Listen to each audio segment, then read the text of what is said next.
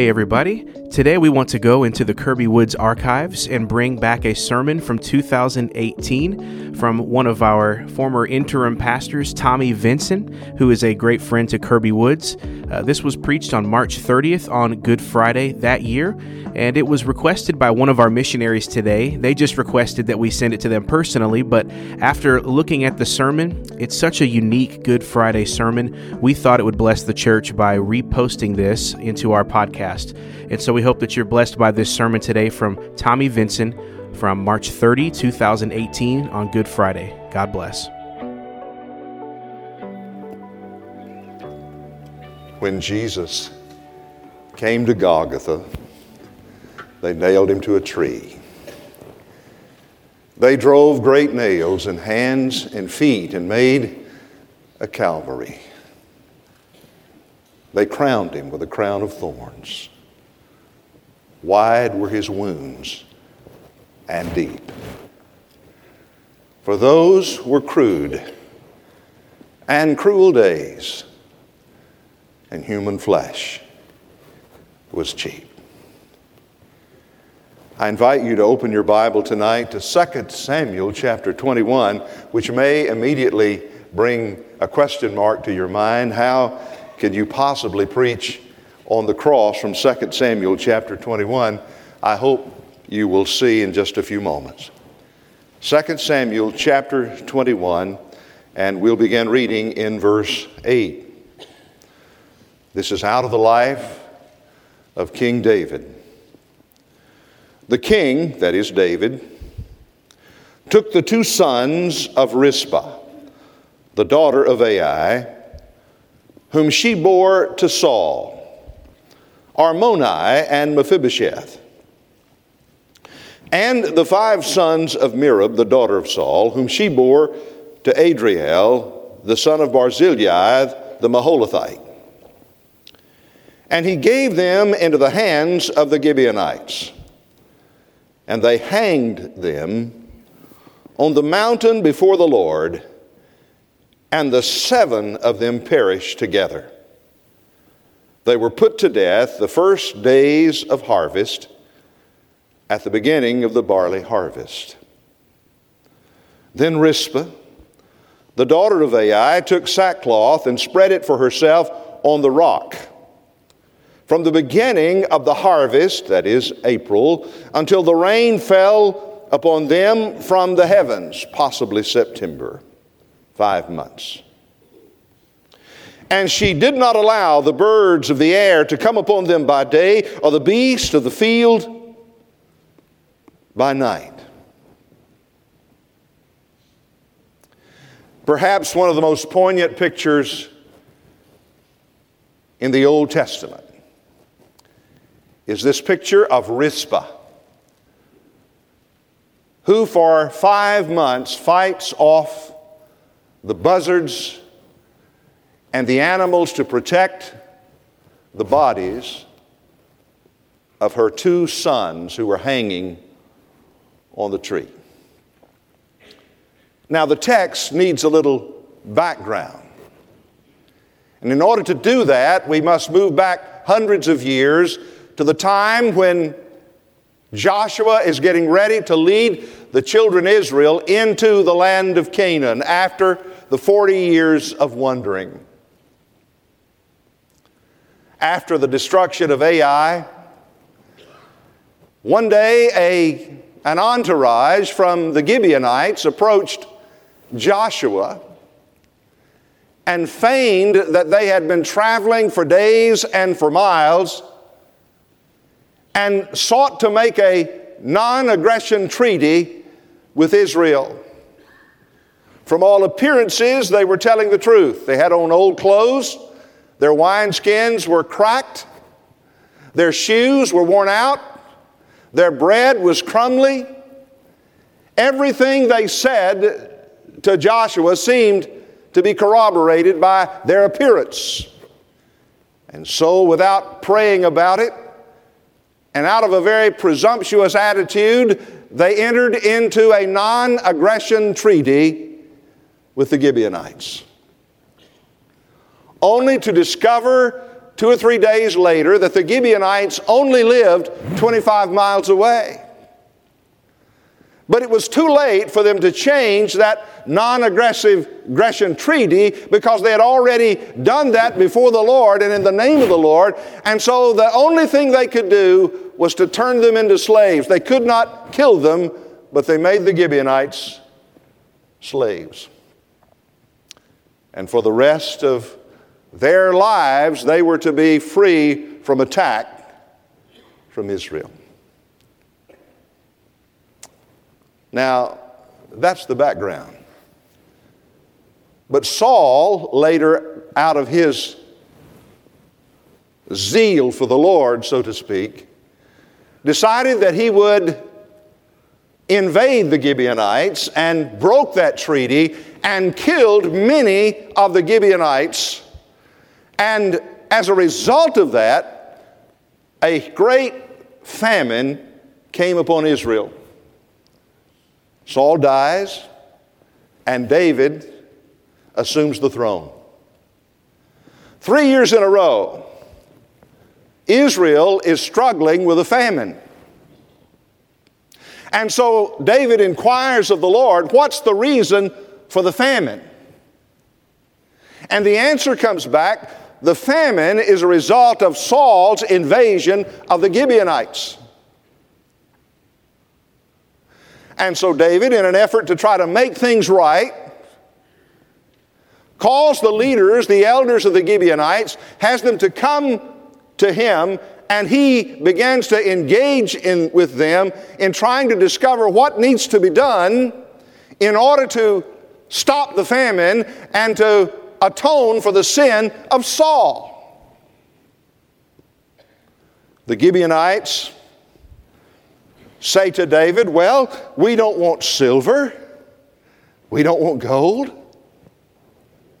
And they say, We don't want to kill anyone in Israel. And by now, David is feeling pretty good. And so David makes a blank statement. He said, Okay, then whatever you want, you can have. At that point, the smiles turned to frowns. And through gritted teeth, they said, Here's what we want. We want to take seven of the sons of Saul, the man who killed the Gibeonites, and we want to hang them on poles in his hometown of Gibeah. David had already gone too far. And so he has to acquiesce to their request and give the seven sons of Saul. There they are, the seven sons of Saul, hanging on seven crosses in Gibeah. That's when our text opens. The background is that's the reason Rizpah is there. That's the reason she's waiting in the shadows.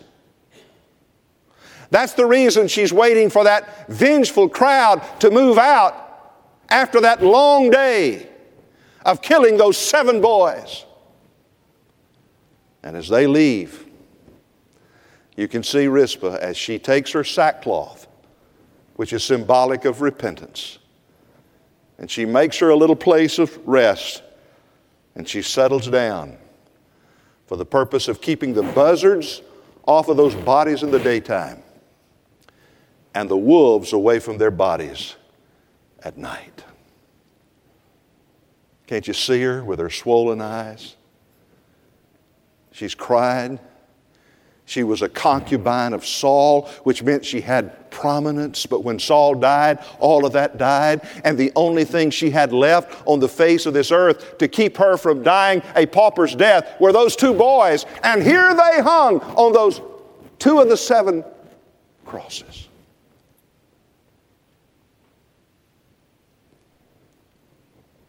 I can see her as the shadows of the buzzards would fly over the daytime.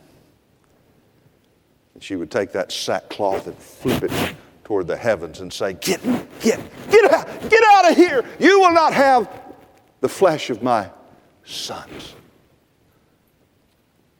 I can see her at night as the eyes of those animals would be on the fringe areas of the campfire.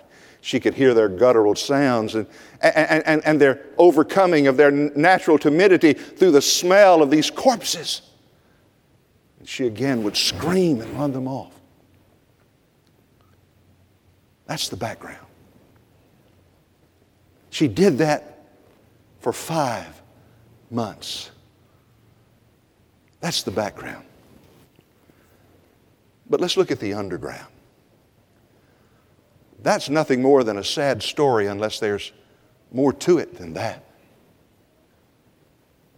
In order to discern the background, I want to ask one question of each group on Gibeah that day. I asked the Gibeonites, Why are you here? The answer comes back revenge. All of these years, we've been waiting for this moment. Saul broke that non aggression treaty. He killed many of our relatives, almost wiped us off the face of the earth. We're here today because we hated Saul and we want revenge.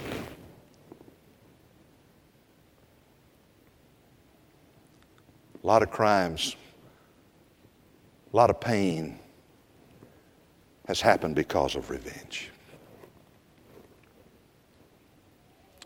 I ask uh, the sons of Saul, I ask these seven boys, why are you here?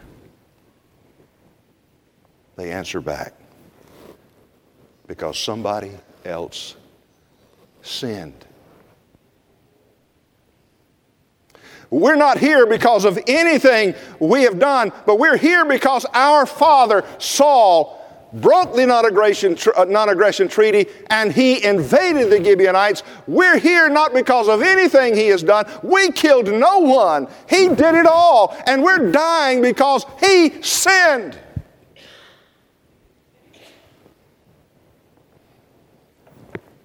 Then I ask Rizpah, why are you here? And her answer is very simple. Every mother in this room knows why she was there. She was there because of a mother's love.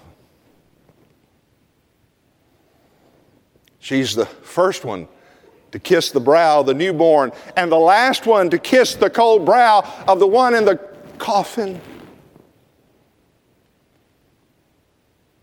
She's there because of a mother's love. What a picture.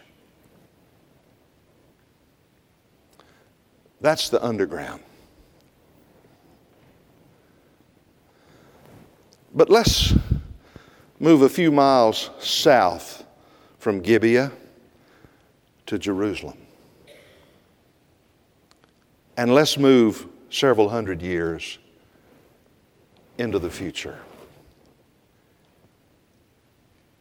And let's move from the underground to the holy ground Calvary. There's also a crucifixion scene. There's not seven crosses, there's only three. But so much about those two scenes remind me of each other. In fact, let's ask the same question we asked at Gibeah at Calvary. Let's ask that crowd gathered around those three crosses, many of them robed in religious regalia, the high priests, the Pharisees, and the Sadducees. And as we look at them, we see a smug look on their face. It's almost a I gotcha look. And we ask the Pharisees and the Sadducees, why, why are you here at Calvary? The answer comes back we're here because of revenge. he, he stole our prominence, he stole our popularity. We didn't like the fact that he had the power of God upon him. He made, us, made us look like empty, foolish, religious charlatans. We didn't like that feeling. We've been after him for three years. We finally got him. He's dead. Revenge. We ask, let's ask Mary, why are you here? She was there, you remember? One of three gathered around in that little inner group Mary Magdalene, Mary, and John. Not very many. You want to say, Where, where's the crowd that yelled, Hosanna just five days ago? Little crowd. There's Mary. We hear Jesus speak to her and say, Woman, behold your son. We hear him say to John, Behold your mother. And I say, Mary, why are you here? And she answers, Because of a mother's love. Zechariah told me when I brought Jesus into the temple to dedicate him, Zechariah told me, Mary, a sword will pierce your soul also. Now I understand what he meant. I'm here because I love him.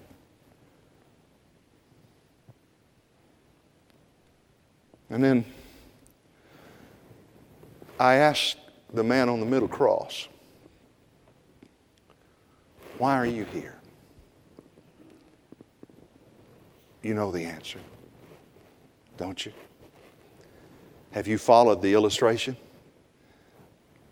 The answer is because somebody else sinned.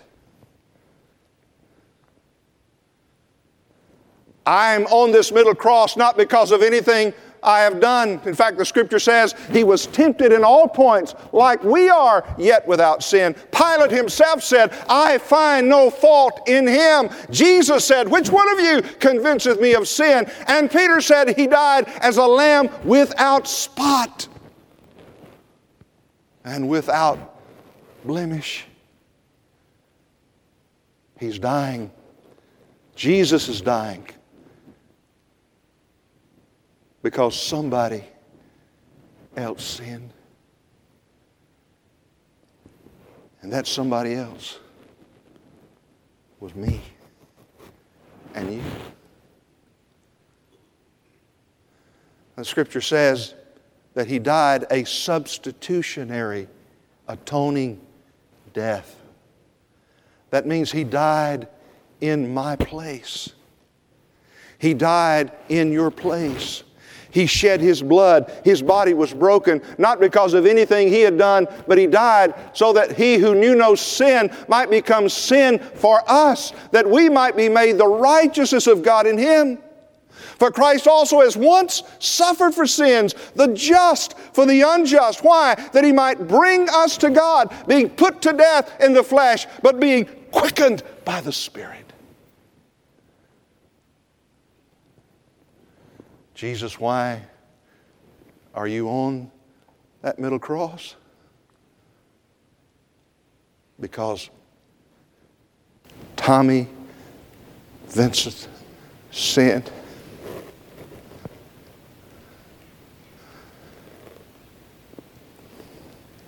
And the wages of sin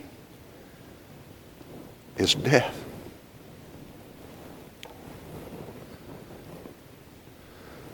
But there was one more there. I didn't mention it at Gibeah, but I mention it here. He's unseen, but he's there.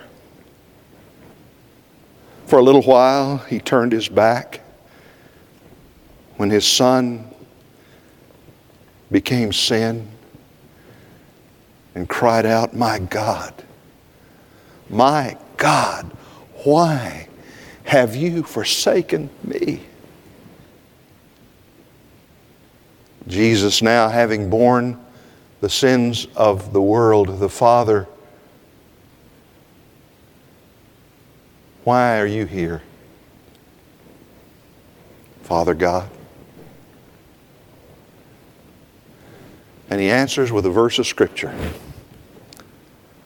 For God so loved the world that he gave his only begotten Son, that whosoever believeth in him should not perish, but have everlasting life. Why are you there, Father? I'm there because I love you. Because I love you. I love you. I love you.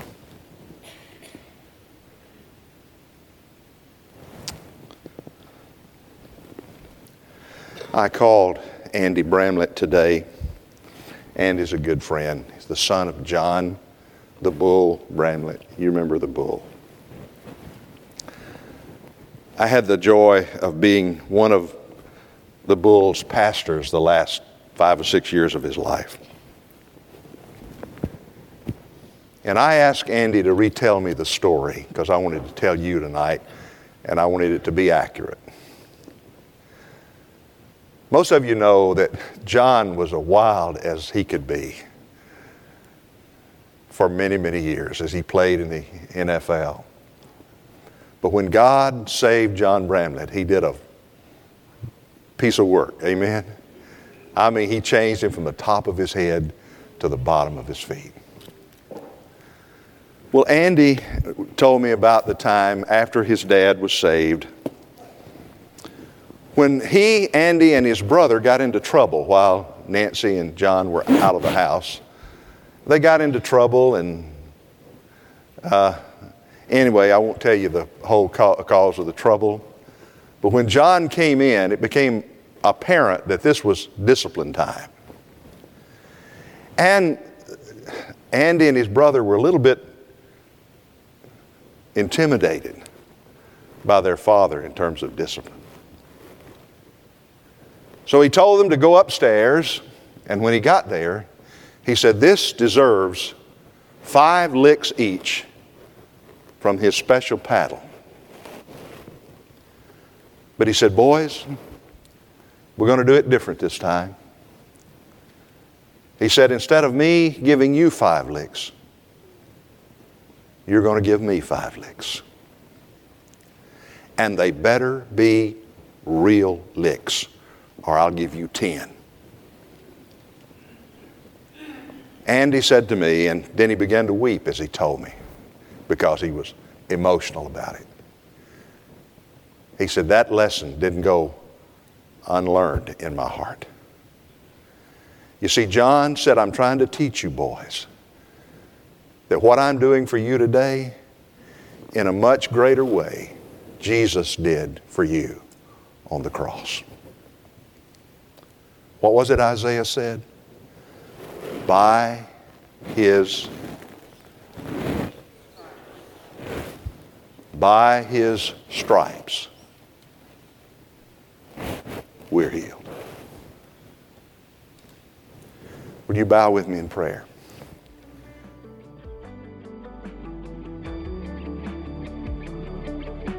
Thank you for listening to the Kirby Woods Baptist Church podcast. We greatly appreciate it. Please take the time to subscribe to this podcast so that you will always be notified when new episodes are released. Share with a friend, and more importantly, join us this Sunday at 10:30 a.m. if you're in the Memphis area. We would love to see you in worship. God bless.